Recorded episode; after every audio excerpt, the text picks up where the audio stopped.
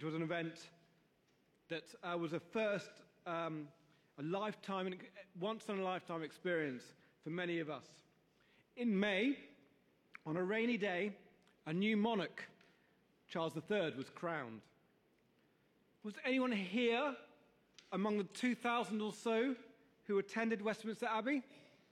No one quite that privileged. What about, did anyone join the thousands who lined the streets of London? Any enthusiasts? No? Okay. That's fine. I didn't either, to be fair. Um, did, did anyone here attend any celebratory street parties? Well, one or two of you did. Okay. Um, okay, who watched it on TV? There we go. That's about the level that we're at. Um, uh, I watched it on TV. Apparently, nearly 20 million or so did. Um, and it was a really lavish ceremony, wasn't it? The coronation, full of symbolism, lavish riches. I mean, the, the, the crown jewels themselves that, that, uh, the, uh, that King Charles and Queen Camilla were wearing were pretty, um, were pretty impressive and worth quite a lot of money there. And the parade afterwards um, was, was full of such pomp and pageantry that you know, we've, we haven't seen before. And given that the year started with that autobiography, who's got a copy of that one? The spare, you know, Prince Harry. Only, only one of you's confessing. I haven't got it either. I'm quite tempted though. Uh, probably wait till it's in the works, you know, then you can get it for cheaper. Anyway, so one, the year began with that autobiography, the question on everyone's lips was would Harry be there? He was, and about row Z. And, well, no, actually, he was in the third row, to be fair. Um, but, not, but he wasn't at the palace for the balcony wave. So 2023 was the year when the boy, born to rule in 1948, finally, in his 75th year, was crowned. What an extraordinary life. How extraordinary to be born in, to be in his shoes, to be born a prince, to be born to rule. Charles has never been just a normal person. He's been a king in waiting since he was born. And all his life, he has carried a nation's expectations and hopes and constant scrutiny. Who here watches The Crown or has watched The Crown? People, one of two of you are confessing to that as well. One of the themes that comes out in, in The Crown is this sense of he is unlike everyone else. He can't have a life like everyone else. In the episode that I've just been uh, watching with, um, with uh, Liz, uh, last night we were watching, um, we kind of get into the fourth ser- series, I think it is. And uh, so it's in, in the, uh, it was 1992, the Aris Annus Horribilis uh, of 1992, which you may well remember. And there's a scene where Margaret complains to Elizabeth, saying, We can't live a life like everyone else. You know, you've got a, you're meant to be the, the head of state, and uh, you're meant to be an exa- your family's meant to be an example, but uh, you know, being the church, head of the Church of England. And uh, look at us, we're all a disaster. We're all either separated or divorced, your, your children. And, uh, and, she, and basically, she makes the point of you can't, we can't be like everyone else. And, and Charles is told in no uncertain terms, your, uh, your, your siblings may be able to get away with divorcing, but you can't. Because you're, you're not like the rest. He's, he's set apart even from his own siblings. So Charles has had a life with expectations and scrutiny unlike any other person in this country. Who could possibly bear such a load? We've heard some extraordinary words tonight, beautifully read by all of our readers. Thank you so much. Incredible statements about one person. The government will be on his shoulders, and he'll be called Wonderful Counselor, Mighty God, Everlasting Father, Prince of Peace. He will reign forever with justice and righteousness. He'll be great, and he will be called the Son of the Most High. The Lord God will give him the throne of his father David, and he will reign forever. His kingdom will never end. He is the Savior, the Messiah, the Lord.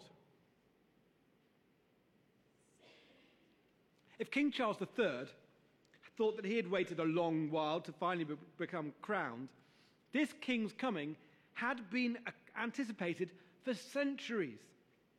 And when he was born, his birth her- was heralded not by the local media or national media indeed, but by angels in heaven who lit the skies with their glory. He was visited by men who traveled thousands of miles to worship him. He was obviously important. You'd expect the whole world to notice.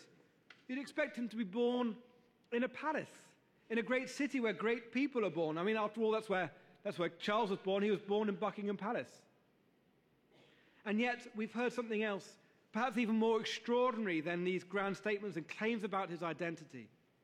This very same child, born to be the king, but born to be the king of kings indeed, was born where animals were kept and laid in a manger makes a stark difference to a rather plush private hospital, which, um, you know, which the recent royal additions have been born in, or indeed Buckingham Palace, where Charles was born. And the angels who lit up the skies with their glory didn't spread the news to important people, but they went to shepherds, outcasts in society at the time. Heaven had decreed that these outsiders, these nobodies, should be the first to know. Why? because this was, as the angel said, good news of great joy for all the people. While the coronation was exciting, and I was grateful for the extra bank holiday that we had in May, thank you very much. I'm not sure that the coming of King Charles III as king is really good news for me, personally. What is in it for me? But this king, the king we've heard about this evening, King Jesus, he's different. The claims about him are too great to be ignored. This king claims authority over not just a nation, but over every nation, over every person who has ever lived, over you and over me. And indeed, going back to that coronation, I was profoundly moved by the very first line of the, of, of the service where a young child said to the king, Do you go to serve the King of Kings? And then Charles says, Yes, because he knows he is under someone else's authority, great as King Charles may be. And if it's true what the prophets and the angels say, this child changes everything. Suddenly there is a God who has made himself known through this one child. Suddenly we have hope for the world because this child will return to reign one day with peace and justice. And boy, does this world need it? I mean, we've sung about peace on earth, we've sung a lot about Bethlehem. A broken village, a broken land is in desperate need of peace. Suddenly, there is a God who declares that every child, every man, every woman matters to him. Good news for asylum seekers, refugees, all sorts. This means there is hope for you and for me. You have infinite worth in God's eyes. You are precious to Him. I wonder what brought you here tonight. Perhaps you came because you fully believe all these statements about the child Jesus and you're here to worship. I wonder, is, it this, is, is this more something, something you do every Christmas? It's part of your annual tradition. You enjoy the feeling this season gives you. I mean, the church looks great, all that sort of stuff. It just, it just feels right, doesn't it, to come in at this time of year. You enjoy the feeling of this season, but it doesn't really go much beyond that for you. And you don't give Jesus much thought through the rest of the year. Perhaps you're reluctantly here because you've been dragged here by a friend or family member. And if that's the case, we're really glad that you've come. After all, there is mulled wine and mince pies to share with you afterwards. It'd be a shame to have too much left over. But I wonder, what if these claims are true? What if Jesus is God in human form, born to show you your worth in his eyes? What if God gave himself for you? What if Jesus really is what this Christmas thing is all about? What if He is the greatest gift ever given? How do we respond to that? Because our response to this changes everything. Do we accept this claim of His kingship over us? Do we receive the gift of Himself that He gives us? What do we give in response? Perhaps you want to know more about Jesus for the first time. Perhaps, like one of these candles, the flame has flickered and it's, big, it's gone out. Perhaps you'd like that flame to light again. Perhaps you want to know more about Jesus. We'd love to share and talk to you uh, afterwards over a glass of mulled wine. Or perhaps we'd love to give you a booklet of Why Christmas that we have a few copies of. We'd love to give you one that, that talks about Jesus in more detail.